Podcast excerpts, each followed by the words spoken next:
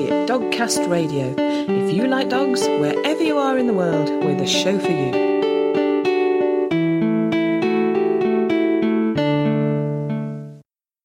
Hello, and welcome to episode 189 of Dogcast Radio. In this show, you can hear Julia Robertson talk about her charity, War Dogs Remembered, and author Mark Winnick talk about his book, The Dog Healers.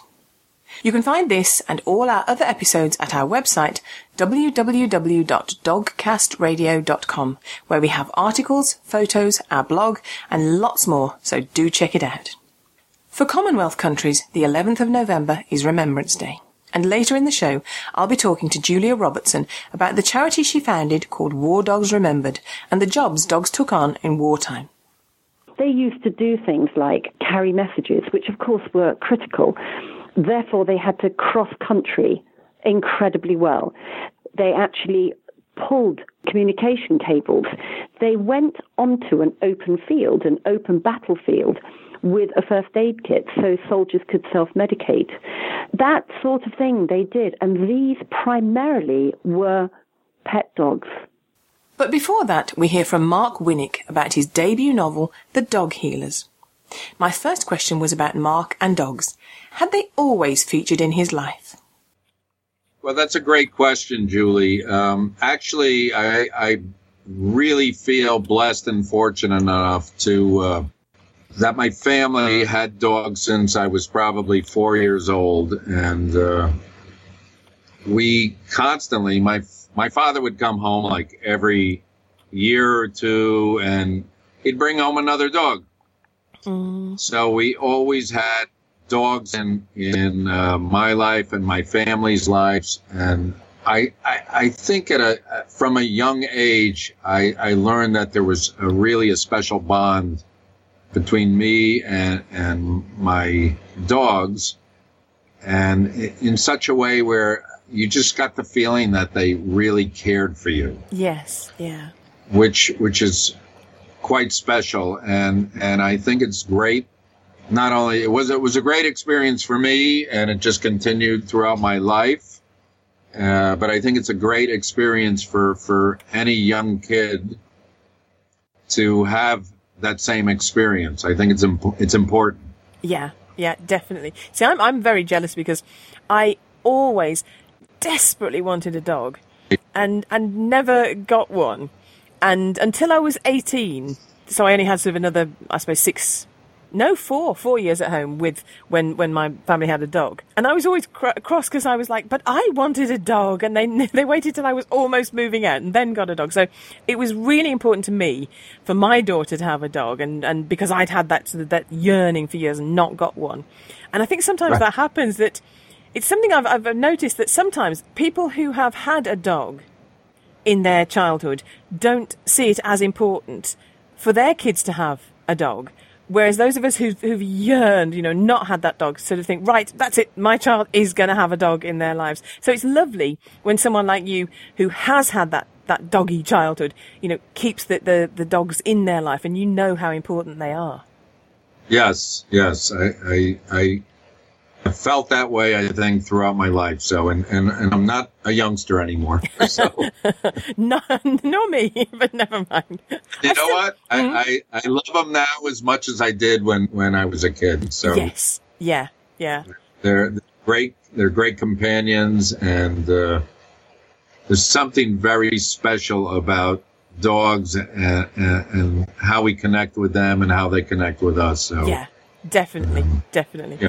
I, I, they make you feel special. I mean, uh, my, my Labrador loves people. And the amount of times we've walked away from people and I've heard the person say, that dog really likes me. And, and he does, you know, but it's nothing personal. He likes everybody. But then when you find a dog like that who really makes a fuss of you, it does make you think, you know, oh, I'm having a really good day. This dog really likes me. And they, they, it does just make you feel so good. There is some magic about them. Yeah, yeah, it's I, I, I agree with you. It's it's really quite magical, and what's really magical. I mean, we talk about like instincts and and we have a saying over here in America called it's it's second nature. Mm. But I believe for dogs, it's first nature for them to just, even with a, a stranger, could it be almost any stranger that they, they just care for you naturally. And, Yes. and that's, that's what's really uh, unique and special about, I think about the dogs as a breed and as an animal compared with, with, with other domestic animals. It's just truly amazing. Yep. Yeah, yeah. They, they are out there on their own. They are unique.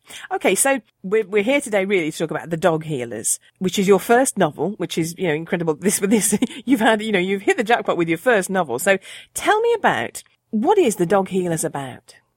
Well, the dog healers is, I, I think first it's it's unique in the sense that it's it's both nonfiction and fiction, mainly fiction though.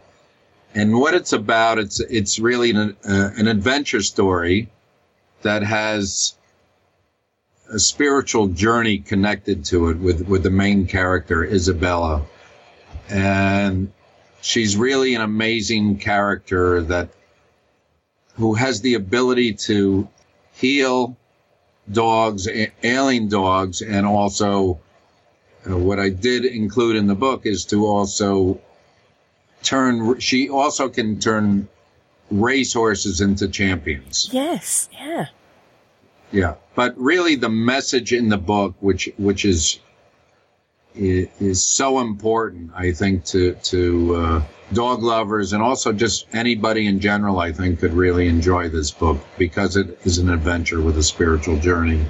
Is that that we have this bond with these animals and and the connection that we have with these animals is just it's it's something that. Uh, you almost can't put into words, even though I tried my best in this novel to put into words. If you, if you, if you can understand that. Um, Yes, yeah, yeah. It, it Yeah. is difficult to, to put there, but yes, yes, you did, you you did very well. But as you say, there's, there's a there's a magic, so that it's it is it is difficult to uh, to explain. Yes, and you you see in the book, Isabella is sort of she again from from childhood had that affinity with dogs, didn't she? Yeah, absolutely. I mean, from the very beginning, almost the first page of the book, uh, something very almost scary happens with her as a child with with a drunken uncle, and uh, the her puppy at the time and she both come to each other's rescue. Uh, so yes, from a very young age, she she she knew that that there was something special about the relationship with with her with her dog Echo. So yes, absolutely. Yeah, yeah, and of course that that blossoms later on. She she does become that's her. um I mean, it's it's a, a career, a calling, you know, but that's how she makes a living, isn't it? She is she is a a healer.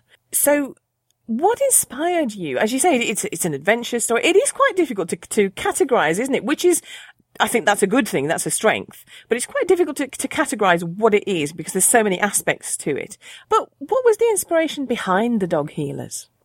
Uh, that's a that's a great question. Uh, You know, I get that asked often, and I really think because from from my childhood all throughout my life, I've really felt just felt a, a, great connection with with these animals. But really, what truly inspired me was on a trip to Argentina to Buenos Aires uh, with my wife, who, by the way, she is from there and her whole family still lives there.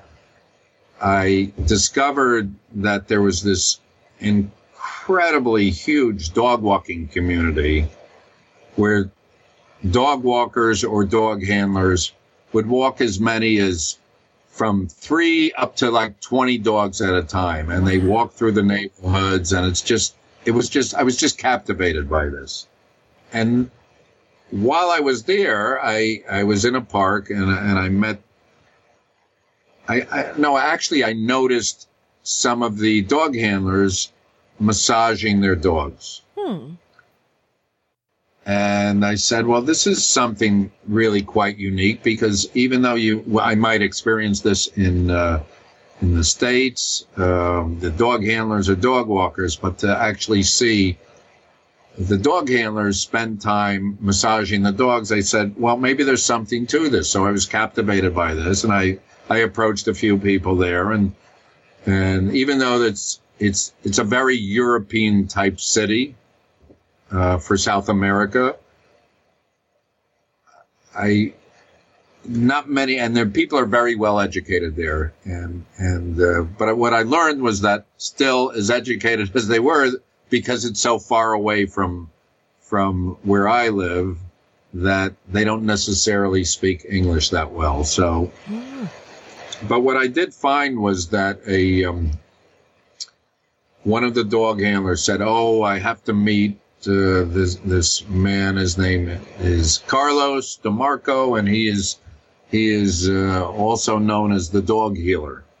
And I was fascinated by that. And I said, well, where can I find him? And, and she says, well, you know, she tried to point in a direction and she told me to go to this park and he's, he, he would be somewhere by, uh, the food vendors over there under, under some beautiful, uh, trees and, and, um, and, uh, I searched for him. The next day, I got up and I searched for him and I walked all around because I for some reason, I had a passion. I was determined to meet this guy. It's it's not your typical experience for for uh, a, a, tourist, oh. uh, but but this is something that I I was curious about.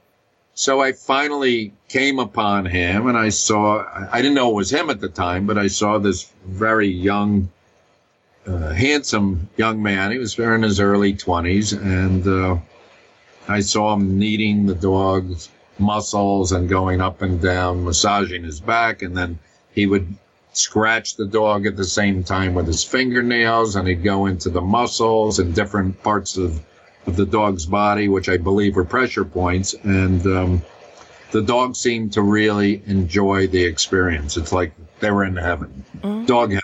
So, uh, so I approached him, and he actually spoke English quite well, and and uh, I told him how fascinated I was and captivated I was with with his massage skills and techniques, and uh, we ended up spending a few days walking through the neighborhoods and spending times in, in the beautiful parks in Buenos Aires um, where I learned about Kumni, which or Kumnai, which which he called it, and uh, this was a an ancient Tibetan healing techniques that that the Tibetans used in the Himalayas with with their animals that guarded the the royal kingdom, mm-hmm. and um, was completely fascinating. So, I mean, that's really truly at that point, that's what inspired me. I said, this is really just an incredible story. And then we discussed his life. Uh, his, he was really family oriented and, and, uh, we, we talked about his dreams and, and how much he enjoyed this and, and, and really what he kept emphasizing is, is I'm not really the healer. The dogs are the true dog healers. Yeah, yeah.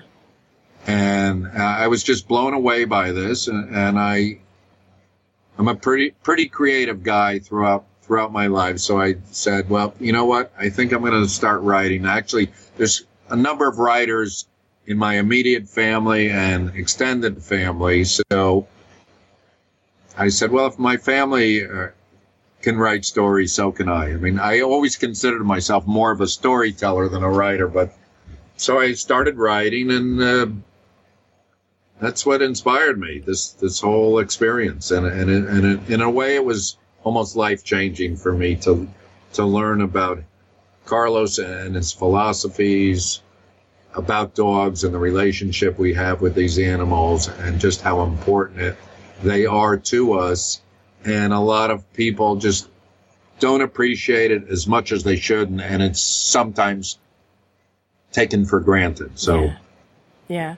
It's um you, you describe the the um kumnai or kum, kumni um that process that healing process um several times and it's it's again it's it's very good very effective description of it and sort of this process going on, this, this sort of flowing between Isabella and the dogs. And I think that taps into something that certainly every dog owner will sort of identify with because we do want to connect with our dogs and we want them to live as happily and healthily as we can. And I mean, I've interviewed people like Tellington Touch administrators kind of thing, um, and, and Reiki practitioners and things like that. Yeah. And, and it, th- there is a popularity, isn't there? That we want things like that that are natural, that will connect us with our dogs and, and help them live happily and healthily, don't we?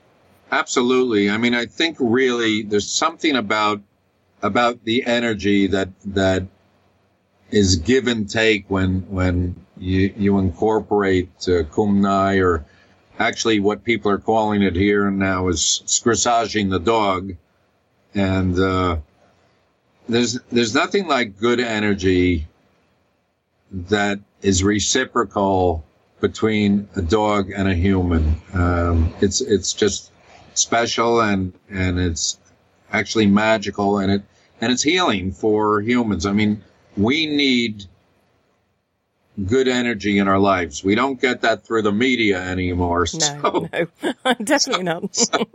so you know, I mean, if I turned off uh, the television for two months, what would I miss? You know, I know. what would we what would we miss? So, so I, I I'd much prefer to to dedicate my energy to creative projects, my family, and having this magical type experience with my animals, and and it always seems to be rewarding. Yeah. Yeah. I mean, I, what amazes me about, I mean, you, you're absolutely right. I mean, dogs are amazing for us. And what really amazes me is that even if you don't, if you don't identify as someone who likes dogs, you know, if you, you say, oh, I don't, I don't, I'm not really into dogs. Even so, sitting beside a dog will sort of give you all those benefits, you know, that you, you lower your blood pressure, it boosts your immune system, even though you haven't, you're not, you wouldn't typically seek that out. There is something about being close to that dog that will give you all those benefits. And that to me is mind blowing because I understand how you and I who love dogs, we're having a really positive experience sitting by a dog, petting it. I understand how that can benefit us. But even if you, you, you sort of, you're not a dog lover, being by a dog can still be good for you. And that to me is amazing. Yeah. Yeah. I mean, really what I try and touch on in, in, in, the book is, is how therapeutic dogs can be. And I mean, I, I, I believe, look, in the past 10 years, in, in, in, at least in America, the, there's been a trend with, with dog lovers to really volunteer and get involved with rescuing dogs and finding homes for them, which, which I believe is really wonderful. Yes. Um, yeah. and people that never had dogs get to experience that. And I believe that the next trend uh, that I touch on in, in in the book, I mean, it's been around, but I think the next trend, which is going to be important to to our culture, is is how dogs serve uh, humans in such a way where the, the therapy that they can provide to us in, in so many different areas that Yes. range anywhere from just sheer companionship for uh, for the elderly. I mean, there are people volunteering and bringing their dogs into uh, you know homes for the elderly. There are people volunteering with their dogs and they go into hospital environments where they're working with in pediatric departments with with kids that may suffer from a very extreme ailment and I'll tell you there is no greater joy for a kid that is or anybody for that matter that is is at a hospital or in an environment like that and and uh, they're stressed out they don't you know doctors speak a different language so we Yes, don't yeah. understand what they're saying half the time and you know you're stressed out by all the tests uh, and this and that and and you, you just people just need a little joy in their lives Yeah. and there's nothing like an animal coming into by to into your room and, and, either gets on top of you or is bedside, and then you start to pet it, and and and a simple uh, exchange like that just brings joy to to a human being that really needs it during a difficult yeah. time. Yeah. And also, you know, the, the dogs just seem to love it. I mean, like I say, it's like what other animal can do this where they'll come up to us, a complete stranger, and they know intuitively that, Yeah. that, that, you know, this is my place. My place is, is to really like show some love and affection and, and, and show, show this person and they know it when somebody is ailing. Show Yes. this person that that I care and that this will both bring us joy. So it it goes back to like what you know. People have asked me this question: What can we learn from dogs? And I, I think what I just highlighted is you know this is what we can learn from dogs. We can learn how to love, how to provide affection, and how to care in really a natural way. And it's like how do humans do this? It's like with, especially with a stranger. I mean, the mm-hmm. only time, the only time you really might see this is really in a great time of need is like when we've just like, for example, these two disasters we've just had here in, in, in the hurricane disasters Yeah. in Houston and then in Florida that you know that's a time when people really need and it's also a tragedy because so many people were separated from their animals but Yes, it's a time when really dogs can really shine a light in your life Yeah. so Absolutely. Yeah. Absolutely. yeah Yeah. It's interesting you, you talking about sort of the, the therapy dogs that go into hospitals because one lady I interviewed took her dogs into um, hospitals and she was saying, you know, as, as registered therapy pets, therapy um, dogs. And she was saying it's not just the patients. She's had the doctors and nurses, you know, will just be walking down the corridor, come across the dog and just spend, you know, a minute just sort of communing with the dog, not even necessarily saying anything and just getting that little bit of healing, a little bit of calm. Right. And then they're able to go on and face the day. So it, it does so much good, the, the, the therapy dogs in hospitals. And I mean, in, in everywhere they go, but certainly in the hospitals, it's amazing, incredible. So that would be, that would be wonderful to write about. Yeah, I mean, there's no doubt that uh, doctors and, and nurses and the technicians and all the staff in these hospitals are are stressed out from from a very stressful environment that they have to work in because it's very demanding physically, emotionally, mentally. I mean, you name it. It's like they they have their own stress. So it's like how great is this? Here comes here comes a, a dog, uh, and I'm going to stop for a minute and just relax and just share Yeah. share share a magical moment. yeah, no, Yeah. It, it's perfect, isn't it? Perfect. Um, as if you know this writing the book and having such success, such success with it wasn't enough. You've then gone on and you developed a cartoon, haven't you, as well? So tell me about the Dog Healers cartoon. Well, you know that's something that it's really special. I, I really can't tell you how much I enjoy. I would call myself I'm the conceptual artist uh, for the Dog Healers cartoons. I'm not an illustrator. I have an illustrator that that I have contracted with out of California, and he's he's Ivan Camilli, and he's really a wonderful illustrator. So, but what I do is I I create uh, scenes of all sorts. Um, they could be political. Uh, they could be just joyful or just funny. I mean, they're just fun. And uh, I create the scenes, and then I create a very simple dialogue, also, like you almost would see in in uh, in, in certain published magazines that that really try and feature a cartoon each time they publish. So. So it's just been I, I I can't tell you how much I enjoy it. It's just a lot of fun for me, and I I wish I could dedicate more time to it, and I'm sure I will. We now have a, a collection of of uh, I think close to 35 cartoons, and uh, what can I say? I just enjoy it. It's it's really it brings out a lot of creativity and, and humor that I think people really they get a kick out of it. They they they they, like they like they they just like the cartoon. So yeah, yeah, and that's great for me. You know, it's just uh, it's a good feeling. So yeah, excellent. Yeah. Well, again, making people laugh, making them feel good. It's it's all you know. It's it's all positive. It's all for the good, isn't it? Brilliant.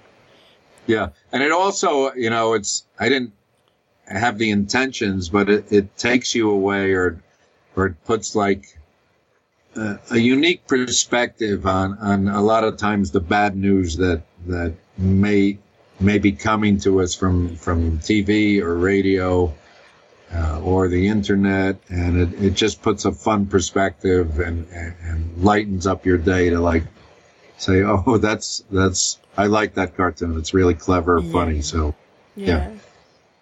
And I hope you know I'm I'm gonna continue to do more. So when I find the time, but and I also have to be in the right frame of mind. But yes, yeah, the ideas have to be there, don't they? Now I was going to say, you know, you talking about when you get enough time. There aren't enough hours in the day for you, I would imagine, but not again, not content with that.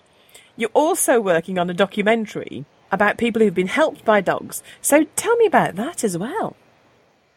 Yeah, no, actually, the documentary is is really consuming quite a bit of time. I'm, I'm very, very excited about it. Again, the documentary comes under, you know, it says it all. When you say the dog healers, it's it's really about how dogs help people in lives, and it's not about my story. It's about other people's stories that some are just amazing that, the people that we've interviewed, how, how dogs have helped them in all kinds of different, difficult periods in their lives and, and under different circumstances. Again, if it was just for companionship or which is, can be so important when yes. somebody's through a difficult time in, or period in their life. Yeah. yeah. Uh, um, again, it's also people that have had they're sick, maybe physically or emotionally, or or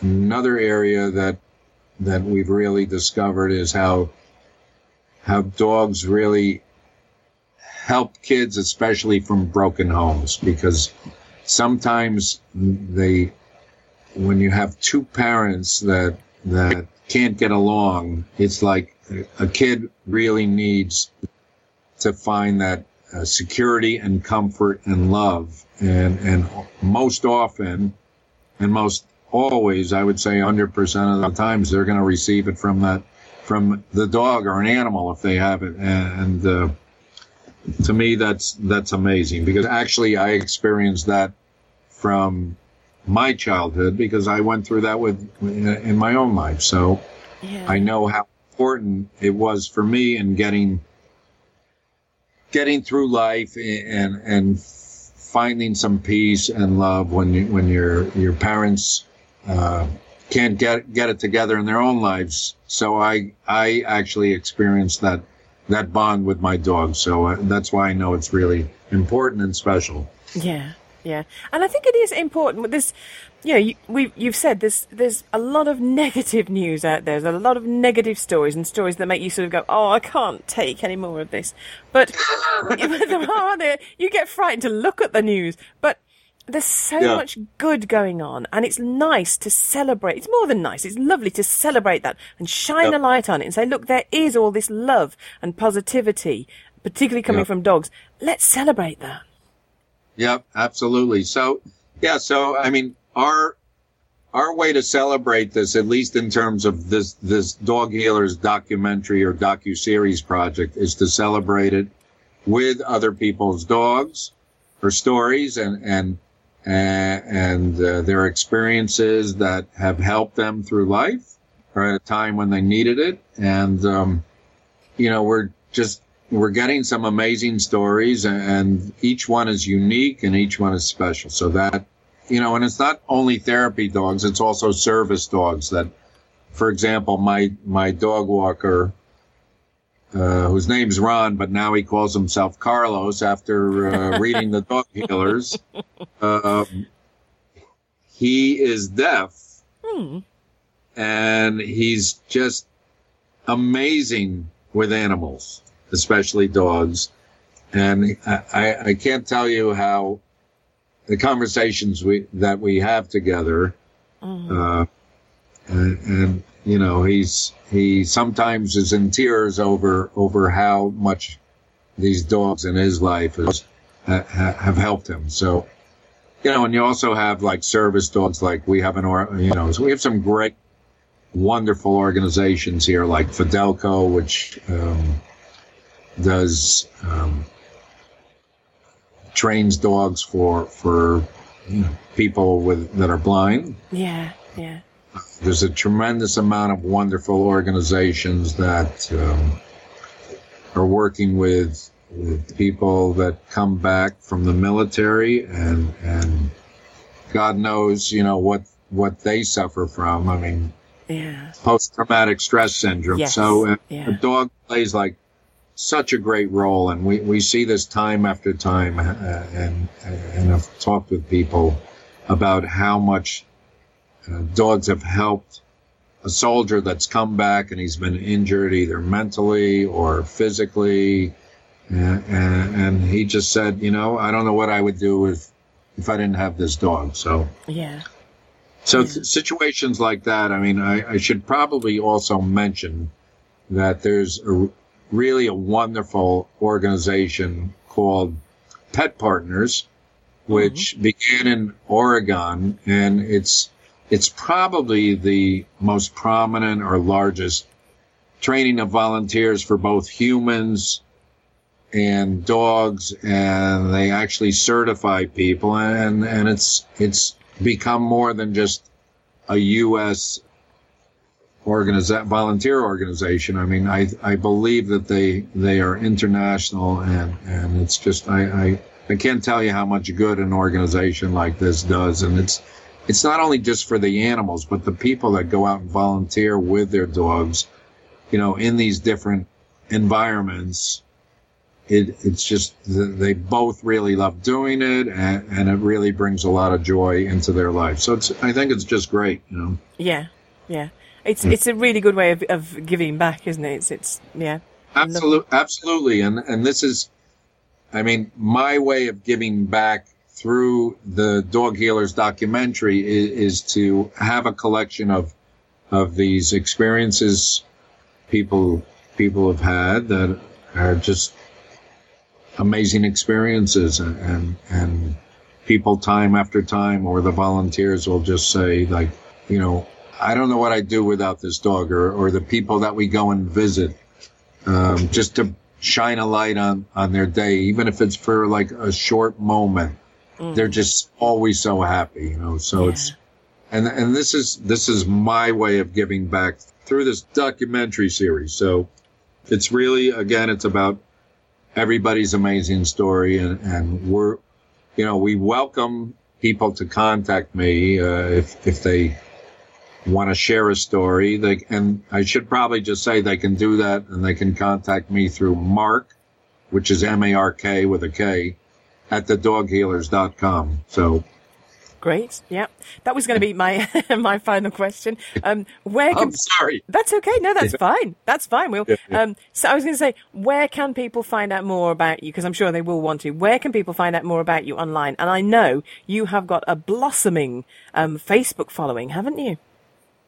Oh yes, uh, you know that's interesting. Yeah, we, you know, a year and a half ago or two years ago, I I didn't even really I didn't know anything about Facebook, and people would say, "Oh, are you on Facebook? Are you on Facebook?" And uh, this is before before I came out and published the book, but I I said no. I said I don't know if it's for me. I'm kind of have this private life, and and you know I don't want everybody knowing my business. And then when before we came out with this book, I said, well, you know what? I think I want to start a dog community called the Dog Healers.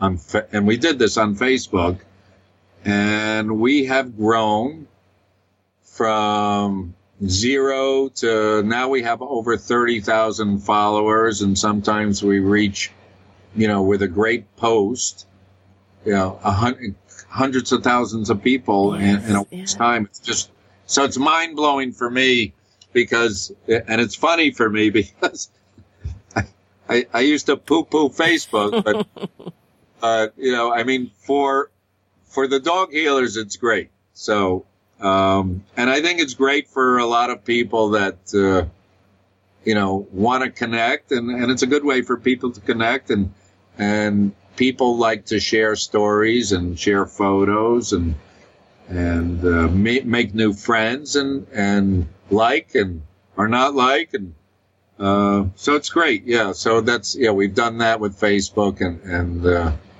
actually my wife Norma is, she's, I call her the content queen.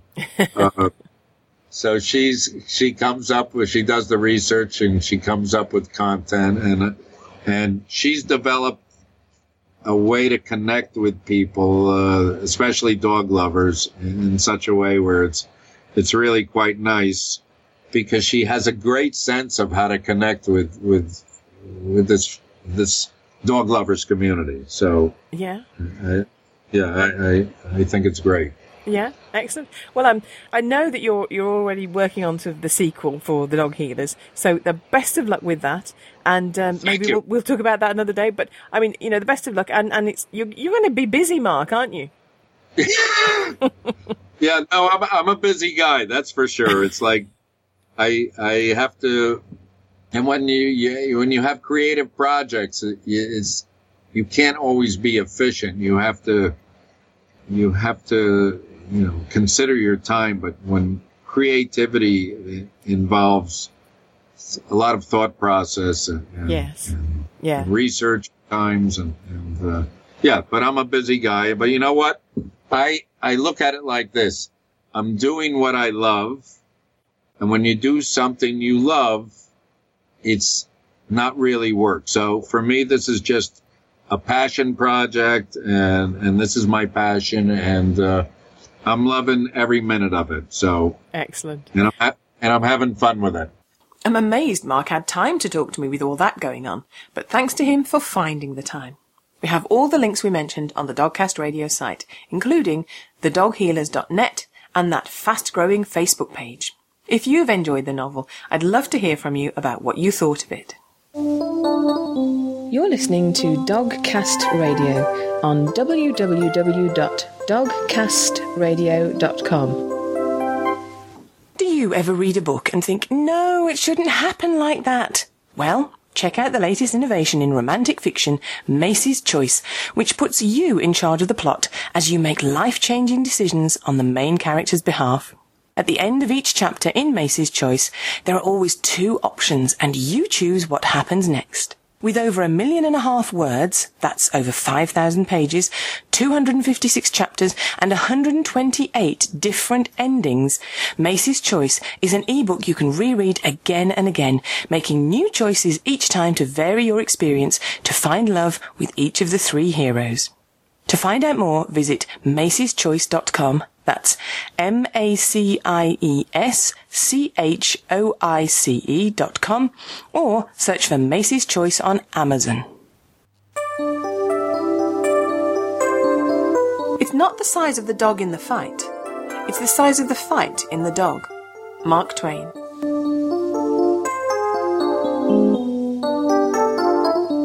So Jenny, I know you've had a rotten cold. How are you feeling? Not too bad. I've had honey and hot water for my throat so I can read the news today. Great. In that case, it's time for the Dogcast Radio News, which I'm glad you're well enough to read, Jenny, and I do empathise with you, which leads us into our first story today. Because according to new research carried out by Northeastern University in Boston, USA, we empathise more with dogs than with fellow people. The research looked at the reactions of 256 undergraduates to being told about an account of a fictitious incident involving an attack with a baseball bat. They were told, arriving on the scene a few minutes after the attack, a police officer found that the victim had a broken leg, multiple lacerations, and was unconscious. But then the story was changed, and some students were told the victim was a one-year-old child, some a 30-year-old man, some a puppy, and some an adult. When asked which victim they felt the most empathy for, the baby scored highest, but the puppy and the adult dog were next, coming in ahead of the adult human. Wait, so you'd feel sorrier for Buddy than me if he had this sore throat? Maybe we'll talk about this later. There's still a lot of news to get through. Okay, well, do you think people would empathise with a robot dog as much as a biological one? Sony stopped selling their Aibo robot dog over 10 years ago, but he's back. And this time he has artificial intelligence which will allow him to learn tricks, be aware of his surroundings, and recognise his owner's face and voice, allowing him to build a bond with an owner. What each Aibo learns is then stored in the cloud and updated as the Aibo encounters more situations and learns more. Impressively, as the Aibo learns more, he develops a personality, and thanks to fisheye cameras that use mapping technology, he can run to his owner when called. He can use eye, ear, and tail movements to appeal to humans through his body language too. Sounds good, but I think I'd rather have a real dog. There's no scooping the poop with an Aibo. Good point. Maybe I'll reconsider. Do you think dogs will be losing sleep over the possibility of being replaced by a robot alternative? A new Hungarian study has discovered that dogs' sleep is disturbed by anxieties they experience when awake. Researchers monitored dogs' sleep after positive experiences, such as receiving attention from their owner or having a play session, and after negative events, such as being separated from their owner and being approached threateningly by a stranger. Overall, the dogs who'd been exposed to the stress slept less well, spending more time in REM sleep, the active sleep stage characterized by increased heart rate and waking up more quickly. However, the more playful and relaxed a dog was generally had an effect, with more chilled dogs having less disturbed sleep, whichever situation they'd been put in, presumably because they'd suffered less stress from it. Did you hear about the border collie who suffered work related stress? Is this the beginning of a joke? Because I can't quite think of the punchline yet. No, it's a real story. And you know when you think you're doing a really good job and your boss will be pleased with you, then it turns out you got it all wrong? That happened to poor Rocky, a sheepdog from Devon in the UK. There he was fulfilling his purpose, rounding up sheep, getting them to safety, and doing so effectively and efficiently, when owner Rosalind Edwards started screaming and trying to chase the sheep out again. It turns out seven month old Rocky had managed to herd the flock through a gate that had been left open, then through a door that had been left open, straight into the family home. Apparently there was quite a lot of clearing up to do once the sheep had been persuaded back outside, and Rocky will be receiving further training. I think the people on that farm need training to close the gates and doors. True, it's not all poor Rocky's fault. Mind you, some dogs can't be stopped by any door or gate.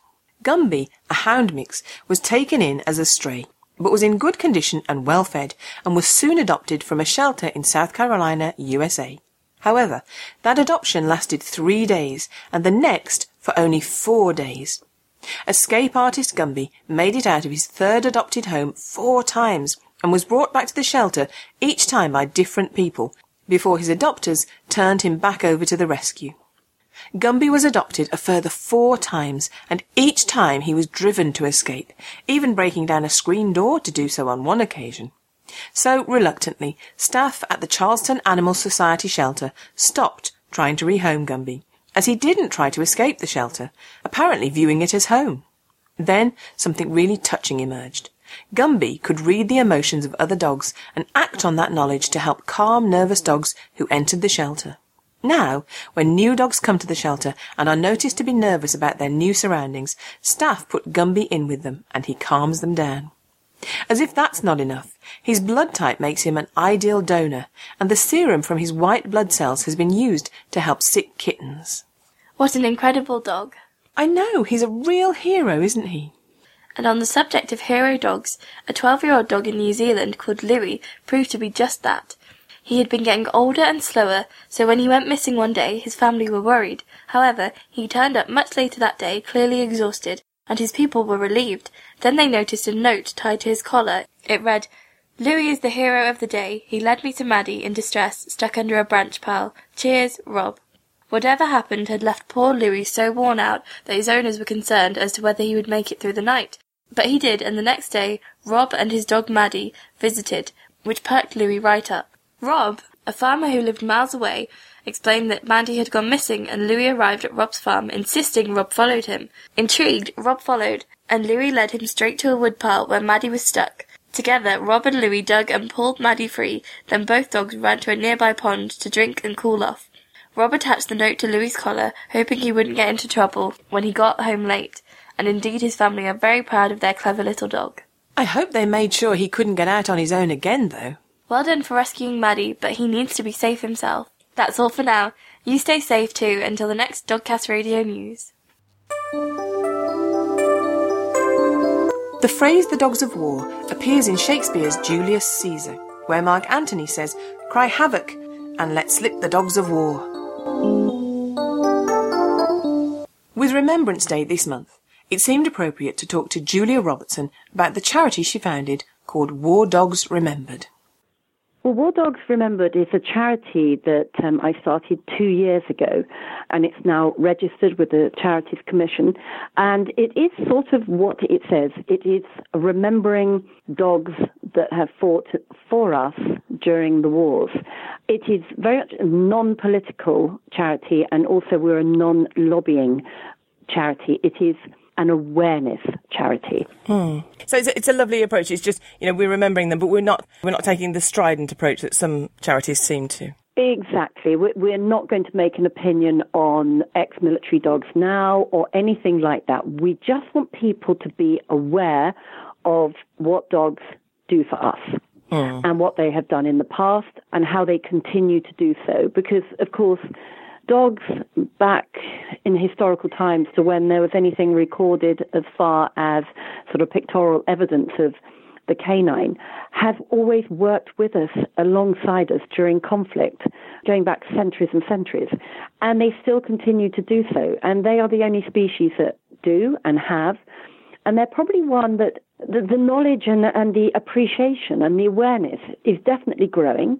However, they're still sort of slightly forgotten on the on that front of things. So what we're trying to do with War Dogs Remembered is celebrate dogs and the amazing work that they do supporting the armed forces, past and present. Yeah, yeah, which is a, a lovely thing to do. When we say, you know, dogs work in war, what jobs do they do in war? Well, historically, they did quite a few different jobs to what they do now. What they do now is, I mean, again, I'm not the expert. I'm not in the military or never have been in the military, but I know a lot of their work is about detection. So it's bomb detection, weapon detection, drug detection, tracking, guarding, and, and attack work. That's the sort of area that I believe they still are working. I know the detection work is very well documented, and of course, they are exceptional at it. What they did through the first, well, mainly the World War II, was such a variety of work, such a variety of amazing stuff. They used to do things like carry messages, which of course were critical. Mm. Therefore, they had to cross country incredibly well. They actually pulled communication cables. They went onto an open field, an open battlefield, with a first aid kit so soldiers could self medicate. That sort of thing they did. And these primarily were pet dogs. That were called in for training. Wow. During the, the, the middle end of the Second World War. Yeah. Uh, and that's the extraordinary thing about it is that these were pet dogs that were, I would say, sat by the fire one day. It wasn't quite like that. They had the most amazing, the War Office had the most amazing response during the 1940s to say, we want your dogs to train to go to war. And there were comments like, well, you've had my husband, you've had my son, have my dog to try and stop this evil, oh, that sort of thing. Yeah. Um, and so the dogs went, and they, and also people were struggling to feed their dogs too. I mean, it was very different times, and it's yes. not that long ago. That's the thing, not that long ago. And these dogs were sent, they were asked, um, German Shepherds, Labradors, those sort of larger dogs. But a lot of people sent their dog, whatever. Most, and there were thousands that went, mm. most never returned. Oh. Um, apparently some were documented as being returned and what happened to them, but most didn't return, mm. which is just it, different times. yes, different yeah. times. We have no idea, and that that was the thing that actually was that juxtaposition between dogs and our lives then and dogs now. The training then was primarily that it was one particular guy that, that trained these. Obviously, he had a team, and his name was Lieutenant Colonel Edwin Richardson, and he started by training Airedales. That was his big thing, but then he ended up training pet dogs too. Now, I hope that I'm historically correct too. And he was in Essex and then he moved to the New Forest. But the interesting thing was he did all his training through positive reinforcement. Mm. And that's why he had the most incredible results which is interesting because we've done such sort of a 360 on that yes. and come back, obviously, to that. But that was amazing that he actually trained those dogs to do all those really counterintuitive things to a dog mm-hmm. to be able to go and work on their own.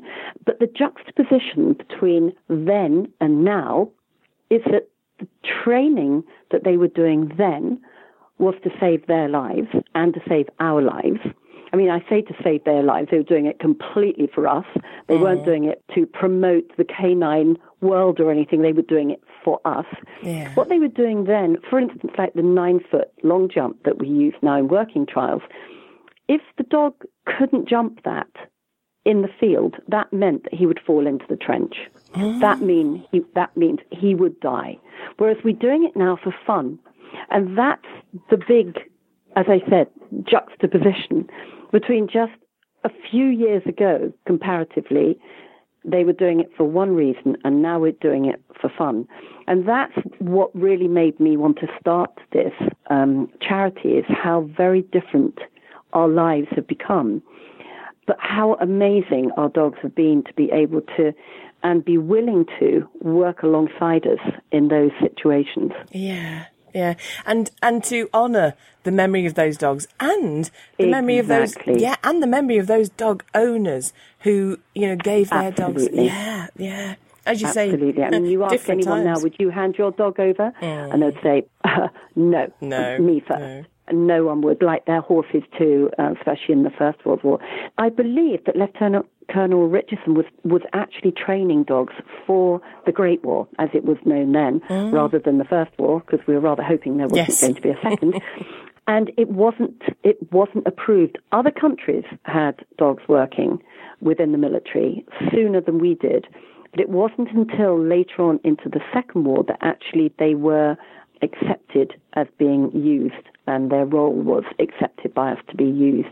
And then, of course, they made incredible impact. Yeah, yeah, I can imagine. And I mean, mm. you you say things go go sort of in a cyclical fashion and sort of things. I always think it's bandwagons, and we get we get we go one way and then we go, oh, should we go the other way? And we everybody jumps on yeah. that bandwagon and goes, oh, we could do things like this. Absolutely. You know, and yeah. um, but I mean, historically, because we, we, know dogs are still being used in situations of, of war and and conflict mm. now. When's the first time? Because it, you know, you say quite rightly, you know, we, we didn't have them in the First World War, and then we did in the Second, and then it sort of. But mm. it wasn't the first time. It wasn't a new thing, was it? They had been used in, in war ages ago, hadn't they? Oh yes, I mean, it, as I said, it's sort of documented from you know 2,000 years ago when when dogs were part of our community rather than owned by us, that they used to fight alongside us as well as guard us and everything else, mm. which is quite interesting because now we're doing studies on uh, collections of dogs like the the street dogs in India, which and and, and now they're being called community dogs because they're almost going back to what they did then. So even way back um, when we first domesticated dogs, they or they domesticated us. Which way round? Maybe uh, mm. I think it's the other way round. Um, Could be. They they chose to be with us, and they weren't owned as such, but they worked with us and um, in whatever situation. So it has been documented all that far back through sort of drawings and things like that yeah. that people have discovered that they were working with us. Yeah, yeah. And again, very different times then. And I guess because very different, yeah, yeah, yeah. You, that love still must have, you know, people, there must have been people around who sort of looked at the dogs with love. But when you think how they treated other people, you can see that really was different times. The dogs would have been, in some ways, and for some people, much more of just a, an expendable tool, you know, because they they didn't even value human life, did they? No, but it does, uh, you know, maybe we were way back then, it was much more of what was value to our life. And, you know, our whole perception of things has changed so very much. You know, it's more about the material rather than um, making sure that we can get food and protection and everything else. And maybe mm. they were valued more because of those qualities. Yeah. But I'm just speaking speculatively now. I'm not speaking from a historical background. yes, I hasten yeah. to add.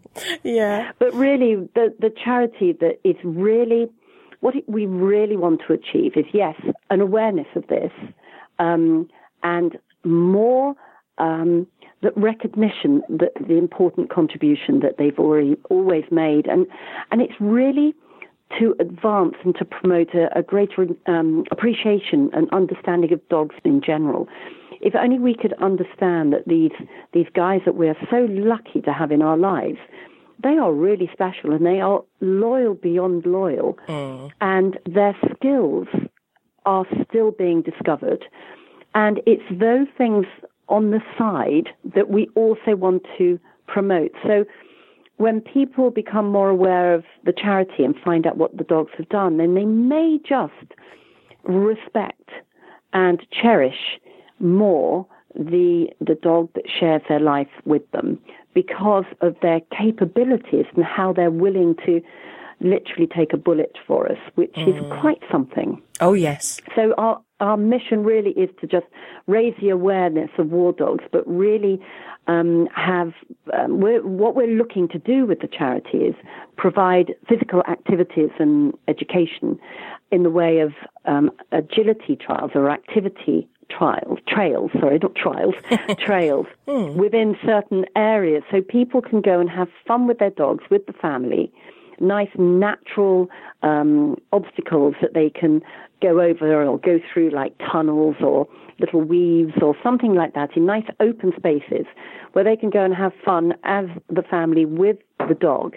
And each one of these activities are going to have, it's going to be dedicated to a dog with a small script that will link to our website. So people can go, enjoy, but also find out why, what this dog did, what the dog looked like.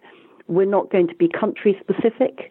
It's going to be dogs that have done amazing things for us in the past with, as I said, a brief script about what they have done and yeah. how amazing they were during their time.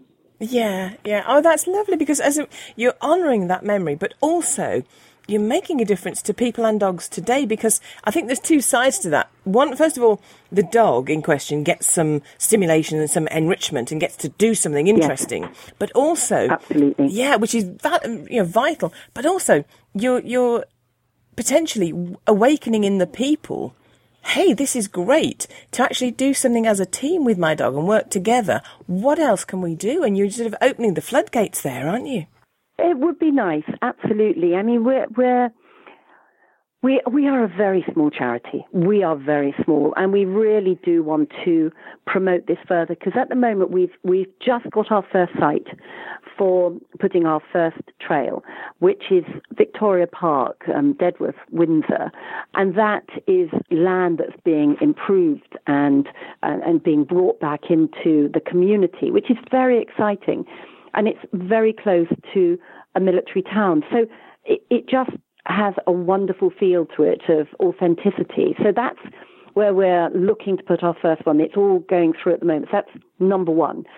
Ideally, what we'd love to do is have a few more of these, so there would be a trail for different people in different parts of the world, um, the country. Well, mm. the world would be amazing. Um, and that would be lovely so people can then perhaps go and actually collect all these dogs um, and find out more about them. Yeah. Um, so that's that's what we are looking for. We're also possibly looking at, at actually getting a memorial uh, because there is not one single memorial in this country for the canine.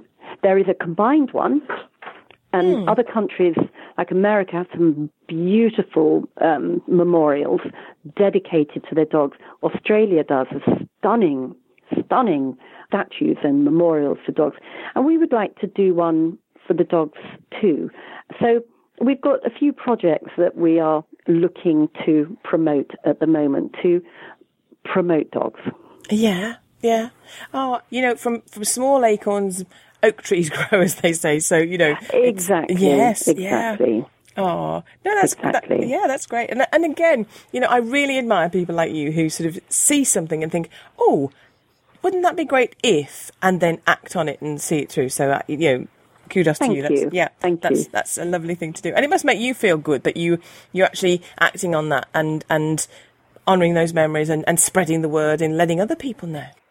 Absolutely. I think one of our most wonderful situations in that is coming up quite soon, which of course is Armistice. Yes. And we have for the last four years been, I mean, completely honoured that we have been allowed and now we're welcomed to be walking in the Poppy Parade at Ypres um, in Belgium at the Menin Gate. And I have taken my dog Molly, for the lot, my black Labrador Molly, who has had no military service whatsoever.